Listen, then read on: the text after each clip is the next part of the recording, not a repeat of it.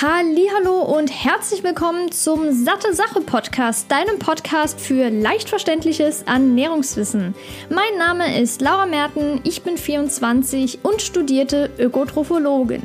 Ich begrüße dich zurück hier beim Satte Sache Podcast und freue mich wieder, dass du wieder dabei bist, dass du wieder eingeschaltet hast heute zu einer neuen Episode. Und vielleicht hast du das ja auf Instagram mitbekommen. Ich habe quasi dazu aufgerufen, dass mir Fragen gestellt werden, beziehungsweise uns, dem Jan und mir eigentlich. Aber ich mache die Episode jetzt alleine. Aber dennoch sind auch Fragen an uns generell als zwei Personen gestellt worden. Und ich habe jetzt mal so die häufigsten zusammengestellt. Es sind insgesamt 14 Fragen, die ich jetzt beantworten werde. Und es geht unter anderem auch drum, ob zum Beispiel Champignons, Avocados oder Öle gesund sind und wenn ja, warum.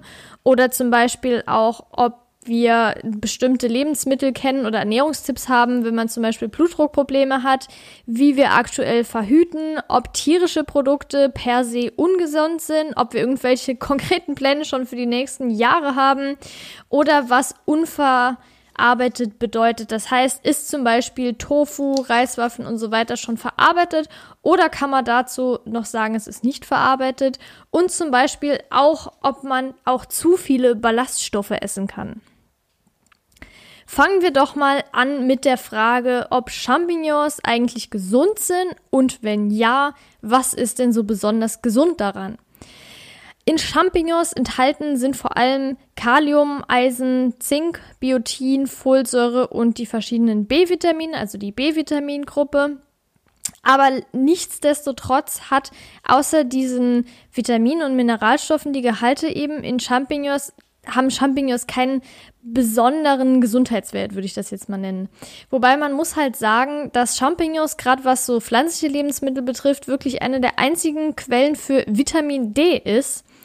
Allerdings ist auch hier das Problem, es ist wirklich nicht gesichert, dass wenn du jetzt beispielsweise drei, vier Champignons isst, dass du da eine kleine Menge Vitamin D schon aufgenommen hast. Abgesehen davon ist die Menge so gering, dass du theoretisch ein bis zwei Kilo Champignons essen müsstest täglich, um das eben wahrscheinlich zu decken. Und ich hatte mal 500 Gramm gegessen, mir war danach echt schlecht. Also ich weiß nicht, wie es dir da geht.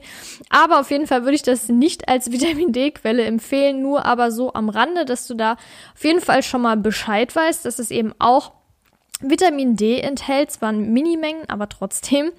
Und generell sind Pilze ja an sich lustigerweise eine eigene Spezies. Das heißt, es gibt einmal Tiere, es gibt Pflanzen und es gibt Pilze. Ich dachte immer, das gehört auch zu Pflanzen, aber das habe ich dann an der Uni gelernt und auch eigentlich so zwischendurch mal gelesen, dass es eine eigene Spezies ist, aber vielleicht wusstest du das noch gar nicht und deshalb hier ein kleiner Funfact am Rande. Aber das Gute an Champignons beispielsweise jetzt im Vergleich zu anderen Pilzen ist einfach, dass man sie auch roh verzehren kann. Bei anderen wie jetzt zum Beispiel Kräuterseitlingen oder Austernpilzen, die sollten eben schon angebraten werden aber wenn du Champignons roh isst, dann musst du die definitiv auch ordentlich putzen. Je nachdem vielleicht auch schälen. Wenn man gerade zum Beispiel diese braunen Champignons benutzt, die kann man ja auch gut schälen, wobei die weißen eigentlich auch.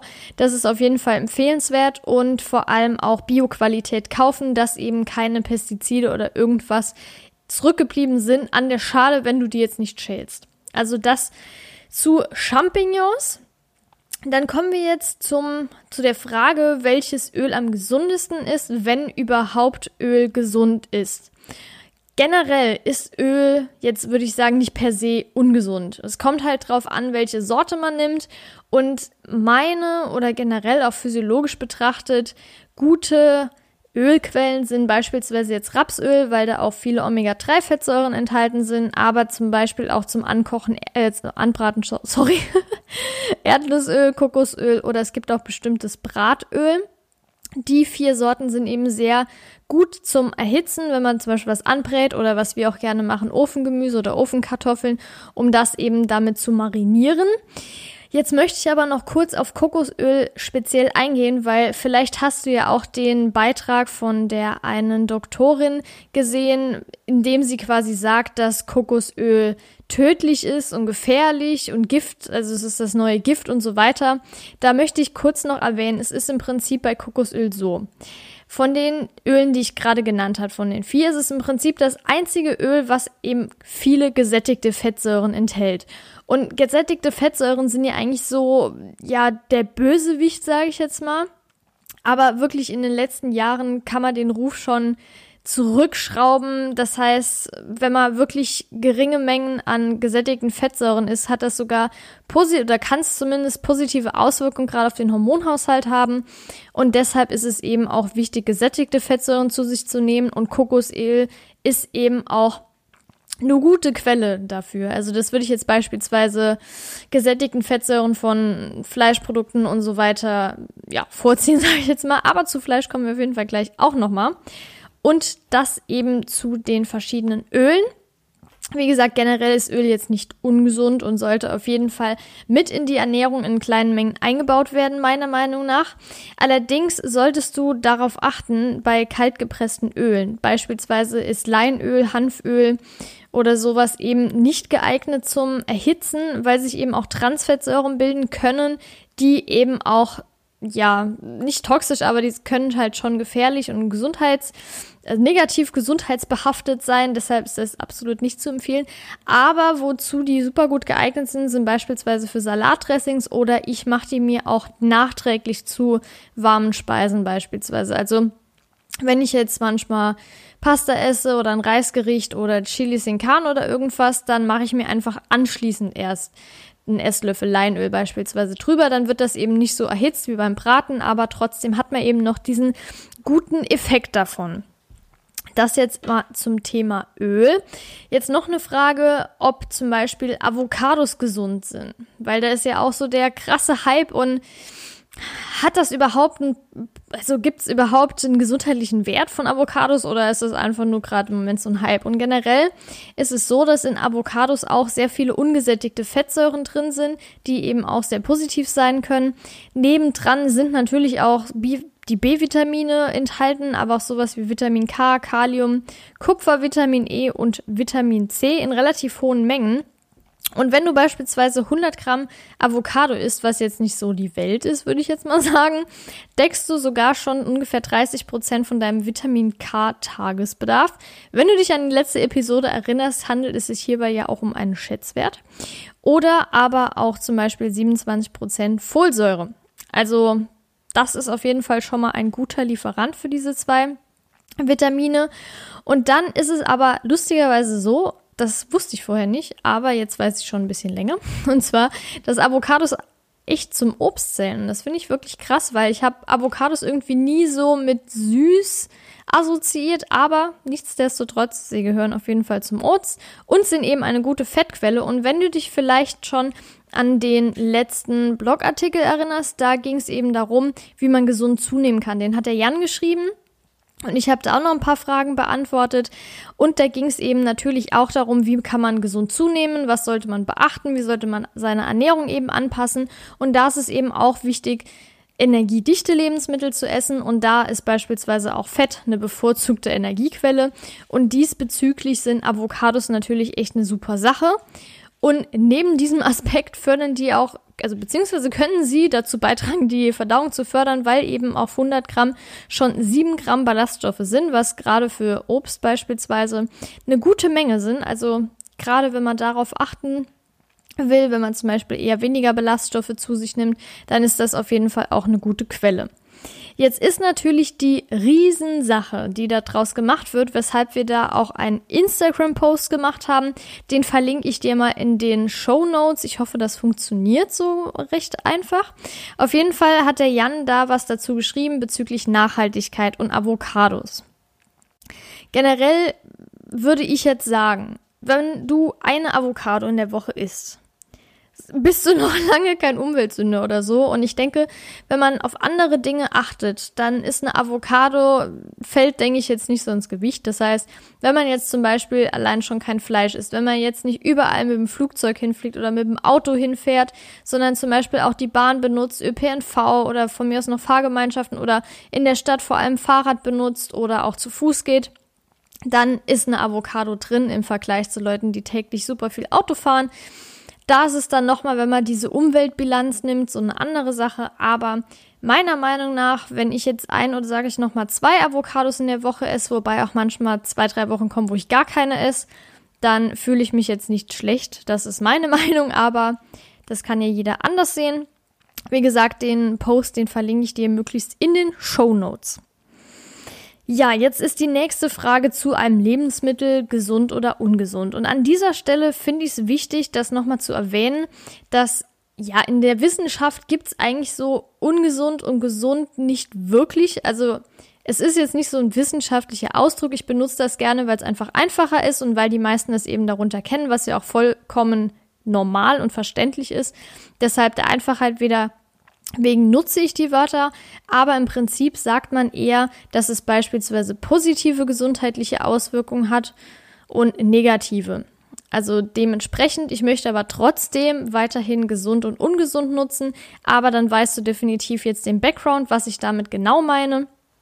Aber wie gesagt, jetzt die Frage, ob Nudeln ungesund sind. Es geht jetzt nicht um Vollkornnudeln, sondern eben um geschältes Getreide, das heißt beispielsweise einfach helle Nudeln, jetzt mal ganz einfach gesagt.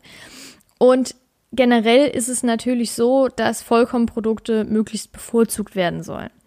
Erstens mal haben sie natürlich noch mehr Nährstoffe drin, weil eben die Schale natürlich noch dran ist und in dieser Schale sitzen eben die meisten Nährstoffe. Das Problem ist allerdings, dass manche Menschen, die Verdauungsprobleme haben oder sogar Erkrankungen wie beispielsweise Morbus Crohn oder Reizdarm, auch empfindlich auf Vollkornprodukte reagieren. Und da ist eben dann die Frage, ob Nudeln überhaupt eine gute Energiequelle sind. Das heißt, wenn man jetzt beispielsweise nur helle Nudeln isst, also keine Vollkornnudeln, haben die im Prinzip keinen gesundheitlichen Mehrwert, würde ich jetzt mal sagen. Und deshalb, wenn man gerade Probleme hat, wenn man nicht so viel Vollkorn essen kann, dann ist es wirklich fraglich, sind Nudeln überhaupt die richtige Quelle?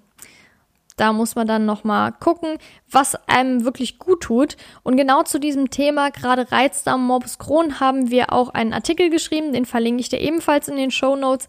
Da geht es im Prinzip auch darum, da werden natürlich auch Ballaststoffe angesprochen. Aber da geht's primär eben um Reizdarm und Morbus Crohn und was man da beachten sollte, was es beispielsweise auch für Alternativen gibt. Und das kannst du dir da auch gerne mal durchlesen. Aber wie gesagt, in gesundheitlichen Mehrwert haben helle Nudeln jetzt nicht unbedingt, vor allem die aus Weizen, da ist jetzt nicht wirklich was enthalten. Deshalb nochmal an dieser Stelle Vollkorn ist definitiv zu bevorzugen.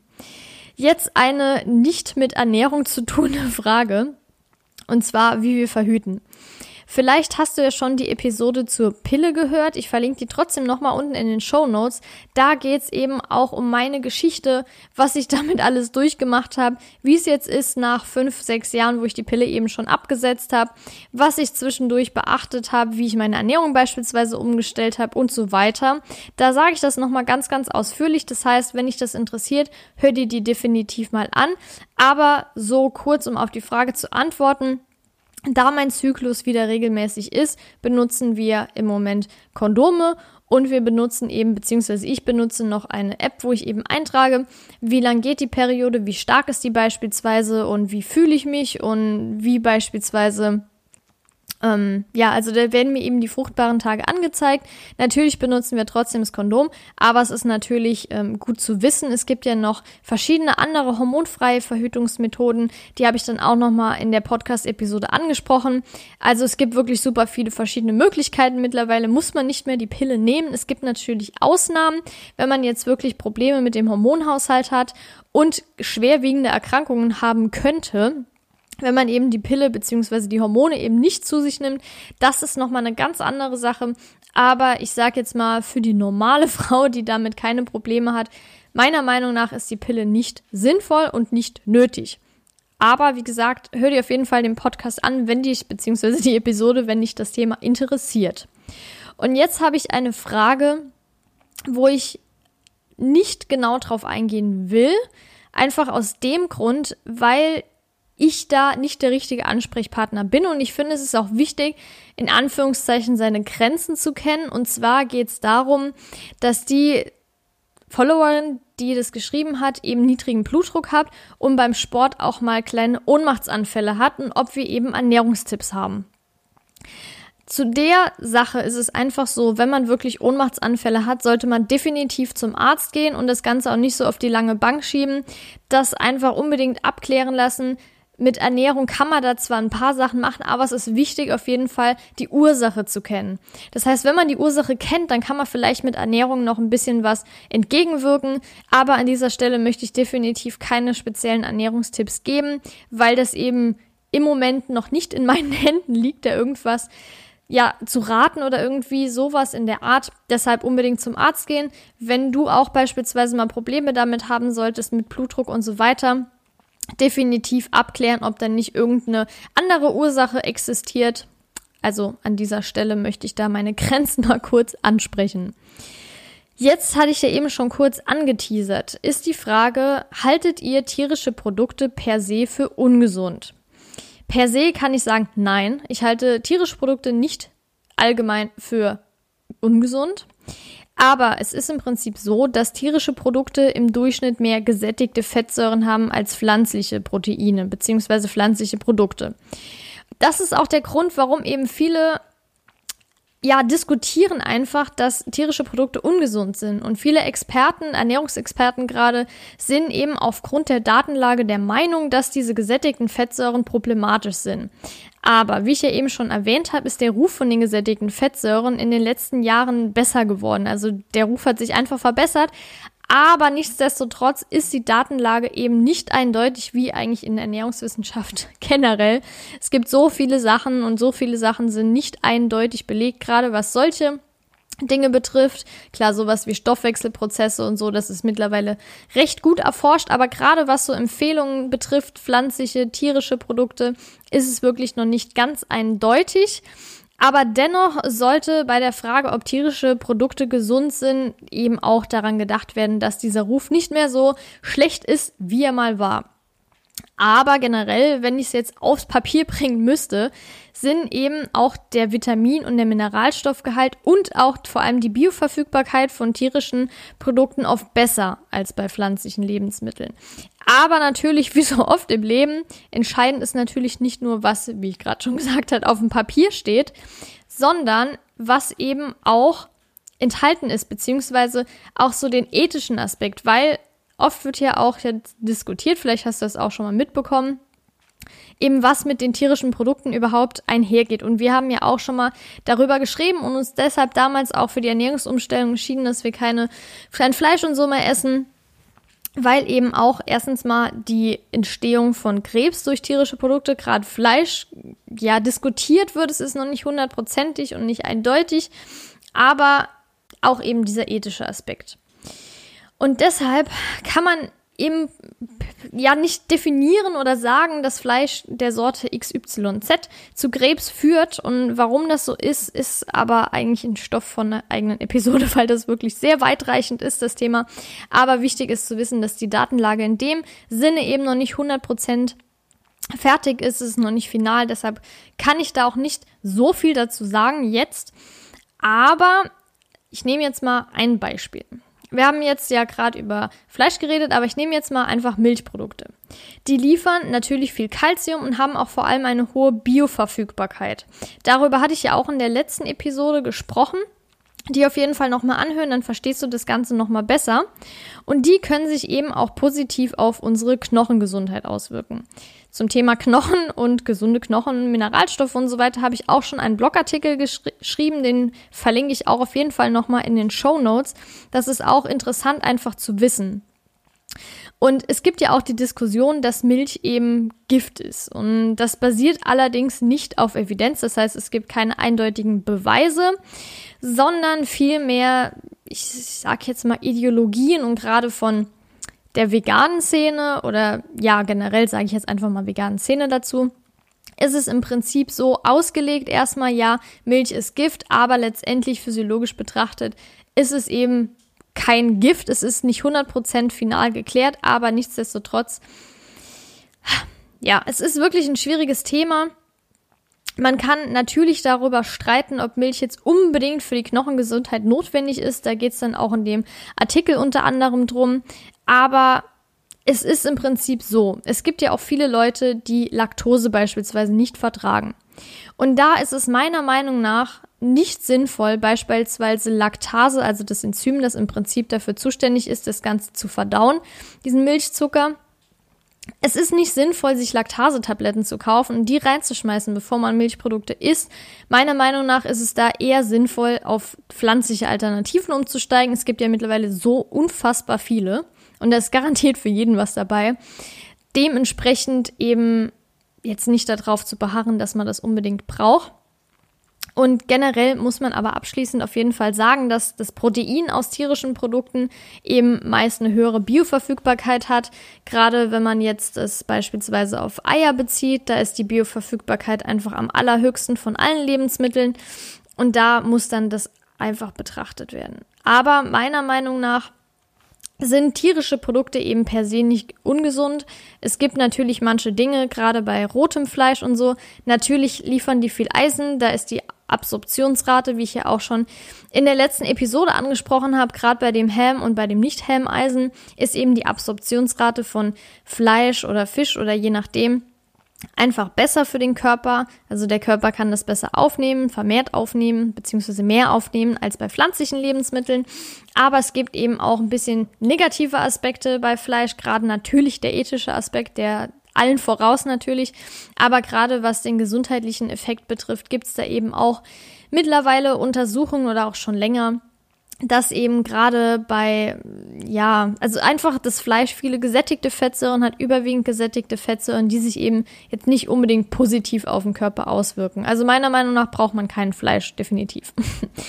Aber nichtsdestotrotz ist das auf jeden Fall nochmal ein Ding für eine extra Episode. Das heißt, wenn dich das interessiert, kannst du das gerne mal in die iTunes-Rezension beispielsweise schreiben oder auch bei YouTube in die Kommentare oder natürlich auch bei Instagram.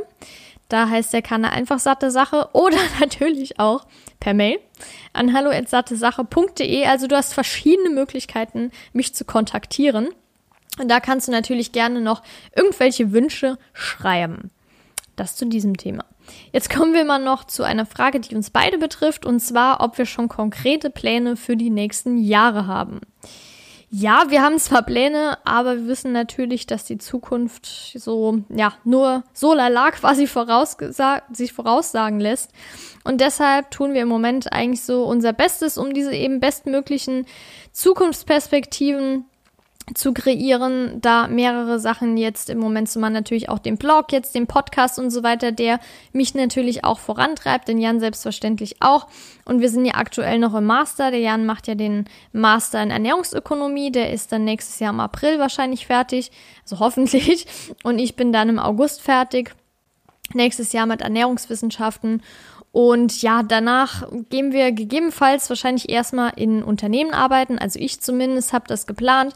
Und irgendwann möchten wir natürlich auch Kinder. Das heißt, ich kann mir gut vorstellen, bis zu dem Zeitpunkt eben Unternehmen zu arbeiten, um da eben auch Erfahrungen zu sammeln, Kontakte zu knüpfen, einfach in diese Branche mal reinzuschauen. Und ich bin mir auch sicher, dass ich in dem, also ich interessiere mich auch sehr für Produktentwicklung und ich bin mir sicher, dass es da in den nächsten Jahren auf jeden Fall vorangeht. Und deshalb würde ich mich auf jeden Fall da mal umschauen, ob es da bestimmt, also ich habe schon Unternehmen im Kopf auf jeden Fall, ob sich da vielleicht dann was ergibt. Aber der Jan möchte auf jeden Fall ein eigenes Unternehmen gründen. Das finde ich auch sehr wichtig für den Jan, weil der Jan ist niemand, der sein ganzes Leben lang bei einem Unternehmen angestellt sein könnte. Der braucht einfach sein eigenes Ding. Natürlich ist es ihm auch wichtig, dass er mal ein Unternehmen reingeschnuppert hat, um da eben zu sehen, wie das Ganze abläuft. Und es ist natürlich nie verkehrt, auch mal in Unternehmen zu arbeiten, auch wenn man beispielsweise sein eigenes Ding machen will. Und natürlich will der Jan auch noch weitere Bücher veröffentlichen natürlich auch Sachbücher in dem Bereich Ernährung, weil es ist ja schon seine große Kompetenz, aber er hat natürlich auch so ein bisschen sein Auge auf Romane geworfen und ich finde wirklich, der Jan hat da ein ultra krasses Talent. Ich hoffe wirklich, dass er da seinen Weg findet und ich bin mir da auch ziemlich sicher, ehrlich gesagt. Aber nichtsdestotrotz, Jan, Unternehmensgründung irgendwann und mein langfristiges Ziel, eher dann später, wenn die Kinder schon ein bisschen größer sind, dass ich mich dann auch irgendwann selbstständig mache, weil ich eben auch jemand bin, der gerne für mich selbst arbeitet, der die Resultate eben auch wirklich direkt sieht und der selbst dafür verantwortlich ist, wenn ich dann mal Mist bauen sollte, was hoffentlich nicht passiert. Aber dann weiß ich auf jeden Fall, ich bin's schuld und ich muss das jetzt quasi selbst aussitzen. Und wir haben jetzt wirklich schon jahrelange Erfahrung mit der Selbstständigkeit, hier gerade mit Blog damals auch, wo wir mit YouTube angefangen haben, jetzt mit dem Podcast und so weiter und so fort. Wir haben ja beide schon Bücher rausgebracht. Oh Gott, wir haben so viel schon gemacht und das hat uns so unglaublich viel geholfen und uns so viel gelehrt. Deshalb bin ich da verdammt stolz drauf und ich bin auch verdammt dankbar, dass das alles so funktioniert hat. Wir haben natürlich aus Fehlern lernen können. Wir haben viel dementsprechend auch Folge dessen dazugelernt das war auf jeden Fall eine geile Erfahrung und deshalb, mir macht es auch mega viel Spaß, einfach diesen Podcast jetzt zu machen und natürlich auch die Artikel zu schreiben. Es macht mir einfach super viel Spaß und deshalb kann ich mir vorstellen, das noch längere Zeit zu machen. Aber wie gesagt, für die Zukunft haben wir schon einen kleinen Plan, aber das kann sich natürlich auch noch mal ein bisschen ändern. Man weiß ja nie, was die Zukunft bringt. Jetzt kommen wir mal zu einem Thema, das wirklich uns schon oft gefragt wurde. Und zwar, ob wir mal was zum Thema Mikrowellen sagen können. Wir selbst haben jetzt keine Mikrowelle, aber wenn wir jetzt zum Beispiel bei meinen Eltern sind, die eben eine haben oder beispielsweise auf der Arbeit benutzen wir die auch mal, zum Beispiel zum Aufwärmen. Allerdings muss ich an dieser Stelle definitiv sagen, wie auch eben zum Thema Ohnmachtsanfälle, ich bin keine Mikrowellenexpertin. Also ich kenne mich wirklich in dem Thema nicht so genau aus. Was ich allerdings weiß, ist, dass Mikrowellen also die Wellen eben von der Mikrowelle, die erhitzen eben die Wassermoleküle. Und die erhitzen die, indem eben durch diese Bewegung von diesen Wassermolekülen Reibung erzeugt wird und dementsprechend auch Wärme erzeugt wird. Das heißt, diese Wassermoleküle werden eben erhitzt. Generell geht von diesen Mikrowellen keine gesundheitlichen Schäden aus. Das Essen wird nicht kontaminiert oder sonst irgendwas, wie viele sagen. Das ist auf jeden Fall so, da bin ich mir sicher. Aber es ist im Prinzip so, und das ist aber genauso bei Kochen oder Braten, dass eben bei diesem Erhitzen manche Nährstoffe verloren gehen, beziehungsweise sich die Menge verringert. Das ist definitiv Fakt. Aber das hat jetzt nichts primär mit den Mikrowellen zu tun, sondern eben nur mit dem Erhitzen von den Lebensmitteln. Das zu dem Thema, ich möchte da nicht genauer drauf eingehen, weil ich mich wirklich nicht wirklich da an dem Thema auskenne. Also ich bin keine Mikrowellenexpertin, aber da gibt es bestimmt noch mal mehr Leute, die sich auskennen. Genau, das auf jeden Fall so zu dem Thema. Und dann jetzt anknüpfen vielleicht so ein bisschen an die Sache mit dem Öl. Die Frage, welche Nusssorten bevorzugt werden sollten. Generell sind eben Nüsse und Samen eine gute Fettquelle, aber natürlich auch für Vitamine und Mineralstoffe. Die Sorten unterscheiden sich aber auch natürlich in den Nährwerten, also in den Inhaltsstoffen. Aber nichtsdestotrotz kann ich sagen, meine Favoriten sind gerade Mandeln, weil die eben auch, wie auch beispielsweise jetzt Walnüsse und Haselnüsse, viele ungesättigte Fettsäuren enthalten. Mandeln liefern zum Beispiel auch viel Magnesium und Calcium oder auch Kupfer oder Vitamin E vor allem, auch in die B-Vitamine.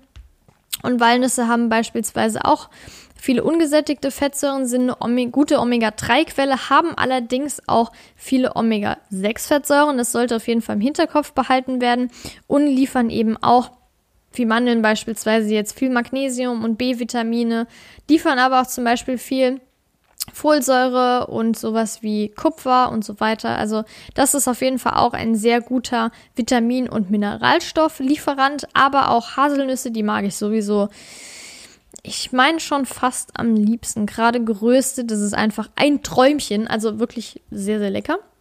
Und die liefern eben auch sowas wie Folsäuren, Vitamin E. Wir haben hier aber auch noch Phosphor, Zink, Vitamin B1 und B6, gerade was die B-Vitamine betrifft vor allem.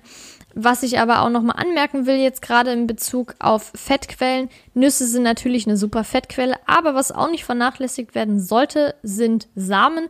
Gerade in Bezug auf Leinsamen, Hanf und Chiasamen, weil die eben auch eine super pflanzliche Omega-3-Quelle sind. Also das zum Thema Nusssorten und Samen, die man nicht vernachlässigen sollte. Jetzt kommt ein Thema, was wirklich sehr interessant ist. Und zwar, was unverarbeitet überhaupt bedeutet und ob beispielsweise Nudeln, Reiswaffeln und Tofu verarbeitet sind. Also, ich persönlich verstehe unter dem Wort verarbeitet im Prinzip, dass Produkte verarbeitet sind, die eben nicht mehr in ihrer Ursprungsform vorliegen. Und bei Nudeln ist es jetzt beispielsweise so, die, sage ich jetzt mal, bestehen aus Hartweizen oder beispielsweise auch aus Dinkel. Und da ist ja keine Ursprungsform mehr vorhanden. Das heißt, es gibt ja nicht mehr das ganze Korn. Es wurde ja gepresst zu den Nudeln jetzt. Bei Tofu ist es beispielsweise ja so, dass das im Prinzip die Sojabohne ist. Ist also auch nicht mehr in seinem ursprünglichen Zustand. Und bei Reiswaffeln, das war auch mal Reis, das wurde dann gepufft, ist also auch nicht mehr im ursprünglichen Zustand und dementsprechend ist es natürlich auch verarbeitet. Meiner Definition nach. Aber es kommt natürlich auch stark auf den Verarbeitungsgrad an. Wir nehmen jetzt einfach mal das Beispiel Soja. Wir haben die Sojabohne, also Edamame beispielsweise, und dann als nächste Verarbeitungsstufe Tempeh, das ist ja fermentierte Sojabohne. Dann haben wir Sojadrinks beispielsweise, da wird ja auch die Sojabohne genommen und mit Wasser und anderen Zutaten eben gemixt als Getränk. Als nächste Stufe würde ich dann Tofu zählen. Danach kommt dann das Sojahack, was ja auch beispielsweise so zum Einweichen ist, wo auch noch nicht viel dazugefügt wurde. Und dann zum Schluss ist es eher in Richtung Sojawürstchen schon fast. Also es gibt schon verschiedene Verarbeitungsgrade, die man schon unterscheiden kann. Also ich würde jetzt eher Tofu empfehlen statt Sojawürstchen, definitiv. Oder beispielsweise würde ich jetzt auch die Sojabohne ganz vorziehen, anstatt Tofu oder Sojahack beispielsweise. Aber nichtsdestotrotz sind diese drei genannten Produkte auf jeden Fall verarbeitet. Nur leicht verarbeitet, aber nichtsdestotrotz verarbeitet. Jetzt kam noch eine Frage rein, ob man Muskeln aufbauen kann ohne Krafttraining, sondern nur mit Bodyweight-Übungen und vielen Kohlenhydraten, beziehungsweise bevorzugt kohlenhydratreiche Ernährung. Generell ist es so, um eben richtig Muskeln aufzubauen, ist Kraftsport oder zumindest Sport mit Zusatzgewichtigen, äh, Zusatzgewichten im Allgemeinen wichtig. Weil eben irgendwann, wenn der Muskel sich mehr oder mehr, mehr und mehr dran gewöhnt, dann suchtet er im Prinzip nach mehr Gewicht, weil er ja sonst nicht mehr viel machen kann. Natürlich kann man immer viel auf Wiederholungen gehen, logisch, aber das ist dann eher Kraftausdauer und der Muskelaufbau lebt eben auch von Reizen, von neuen Reizen, von stärkeren Reizen und dadurch baut sich eben der Muskel auf. Und nur Bodyweight-Übungen, da ist eben das Problem, dass auch manche Muskelgruppen vernachlässigt werden, gerade die Beine. Weil Bodyweight-Übungen wird ja oft beispielsweise Klimmzüge gemacht oder jetzt beispielsweise natürlich auch Kniebeugen. Da muss man dann darauf achten, wenn man Kniebeugen macht, klar, irgendwann kann man 200 Kniebeugen am Stück machen, aber da sollte dann definitiv irgendwann wenigstens Zusatzgewicht genommen werden. Aber Bodyweight an sich ist jetzt nicht so, sage ich mal, klassischer, ja, so die klassische Form, eben Muskeln aufzubauen. Aber man muss natürlich wissen, will ich überhaupt krass Muskeln aufbauen? Aber wenn ich jetzt, wenn mich jetzt jemand fragt, kann ich nur mit Bodyweight-Übungen Muskeln aufbauen, sage ich ja eine Grundmuskulatur auf jeden Fall. Und das ist eben auch wichtig, dass man überhaupt eine Grundmuskulatur hat. Und wenn man beispielsweise damit anfangen will, sind Bodyweight-Übungen natürlich eine super Einstiegsmöglichkeit. Kommen wir jetzt mal also genau, und abgesehen davon ist es natürlich neben dieser Grundmuskulatur auch wichtig, eine Grundstabilität im Körper zu haben. Und das kann natürlich auch mega helfen, dann gerade auch später richtig einzusteigen. Und es ist auch wirklich sehr, sehr wichtig, eine Grundausstattung, sage ich jetzt mal, zu haben, um eben auch Verletzungen vorzubeugen. Also das ist auch sehr, sehr wichtig. Aber kommen wir jetzt auch noch zu den Aspekt der Ernährung, gerade was jetzt Kohlenhydrate betrifft. Also generell ist eine Ernährung, die fast nur aus Kohlenhydraten besteht, nicht unbedingt empfehlenswert, um eben Muskeln aufzubauen, weil der Muskel sich auch von Proteinen ernährt. Der Körper braucht jetzt allerdings nicht wie manche krasse Bodybuilder behaupten, unfassbar viel Proteine. Das kann sich nämlich auch sehr negativ auswirken. Gerade auf die Nierenfunktion, wenn man zu viel Protein zu sich nimmt. Aber was auf jeden Fall ausreicht für einen normalen Muskelaufbau sind ungefähr 0,8 bis so, ja, Maximum eher 1 Gramm pro Kilogramm Körpergewicht.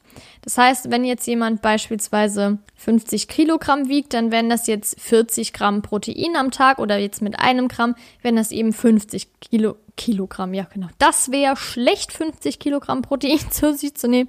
Also, das wären 50 Gramm Protein am Tag. Das ist auf jeden Fall ausreichend, um eben langsam Muskel aufzubauen. Und da ist es wirklich empfehlenswert, das eben auch einzuhalten. Und wenn man jetzt richtig Muskeln aufbauen will, ist eben auch Kraftsport mit Zusatzgewichten schon wichtig, um dem Muskel neuen Reiz zu setzen. Genau. So, jetzt haben wir noch zwei Fragen übrig. Eine Frage, wo ich ja eben schon kurz angesprochen habe, geht es darum, ob man auch zu viele Ballaststoffe essen kann. Hier wurde jetzt als Beispiel 100 bis 130 Gramm am Tag angegeben. Es kam jetzt von der gleichen Followerin, die auch gefragt hat mit einer kohlenhydratreichen Ernährung. Ich nehme an, dass sie dadurch auch viele Ballaststoffe zu sich nimmt. 100 bis 130 Gramm ist schon wirklich eine richtig krasse Menge. Also ich glaube, das hatte ich noch nie. Außer wenn jetzt jemand natürlich super krass viel isst, isst aber ich hatte es noch nie. Und da möchte ich auch, wie ich ja eben schon gesagt habe, diesen einen Artikel auf jeden Fall verlinken auf unserem Blog, wo es eben um Verdauungsprobleme geht. Und wie ich ja eben kurz angerissen habe, kann man eben auch zu viel essen. Die empfohlene Mindestmenge sind ja 30 Gramm pro Tag. Das ist die Mindestmenge. Und das Problem ist aber, dass sowohl eine zu niedrige Menge, also jetzt unter 30 Gramm, aber auch zu viel, zum Beispiel über 80 Gramm am Tag, können sich eben bei manchen Menschen negativ auswirken. Das heißt, zu Verdauungsproblemen wie beispielsweise Verstopfung führen. Das heißt, wenn man zu viel isst, kann das auch wiederum nochmal zu Verstopfung führen. Gerade wenn man beispielsweise auch viel zu wenig trinkt. Und abgesehen davon bringt eben diese extrem hohe Menge an Ballaststoffen keinen besonderen gesundheitlichen Nutzen. Das Problem ist nämlich auch neben den Verdauungsproblemen, die sein können, dass eben auch die Aufnahme von bestimmten Mikronährstoffen, also Vitaminen oder Mineralstoffen, gehemmt werden kann. Das ist eben auch noch ein großer Aspekt, den man definitiv behalten sollte im Hinterkopf. Und das ist auch so. Also sowohl Verdauungsprobleme als auch diese Aufnahme können eben beeinflusst werden dadurch. Kommen wir nun aber noch zum Abschluss, zu der letzten Frage und zwar, was ist euer liebstes Proteinpulver? Generell nehmen wir nur vegane Proteinpulver und da haben wir wirklich schon super viele verschiedene getestet. Da verlinke ich auf jeden Fall in den Shownotes nochmal unseren Proteinpulver-Vergleich, den wir auf unserem Blog gemacht haben. Da dachten wir, komm, wir schreiben einfach mal alles zusammen, was wir getestet haben, bewerten das Ganze und wenn du da interessiert bist, kannst du mal vorbeischauen. Da haben wir wirklich alle, die wir bisher getestet haben, zusammengefasst, unsere Meinung dazu gegeben. Wir haben auch verschiedene Aspekte beurteilt, beispielsweise halt Geschmack und dann auch Löslichkeit und auch Inhaltsstoffe. Da kannst du gerne mal vorbeischauen, aber aktuell mögen wir das von Rocker und zwar Schoko, also das äh, The Vegan heißt es, glaube ich, Schoko und Vanilla Cookie. Das sind so aktuell unsere zwei Lieblingssorten, weil die eben auch eine recht gute Löslichkeit haben, was man jetzt bei veganen Proteinpulver wirklich selten hat und der Geschmack ist eben auch sehr angenehm. Also Schoko ist beispielsweise Gott sei Dank nicht zu süß, aber süß genug, weil es gibt auch Schoko, das schon fast zu bitter schmeckt. Aber das ist auf jeden Fall sehr, sehr gut. Vanilla Cookie ist relativ süß.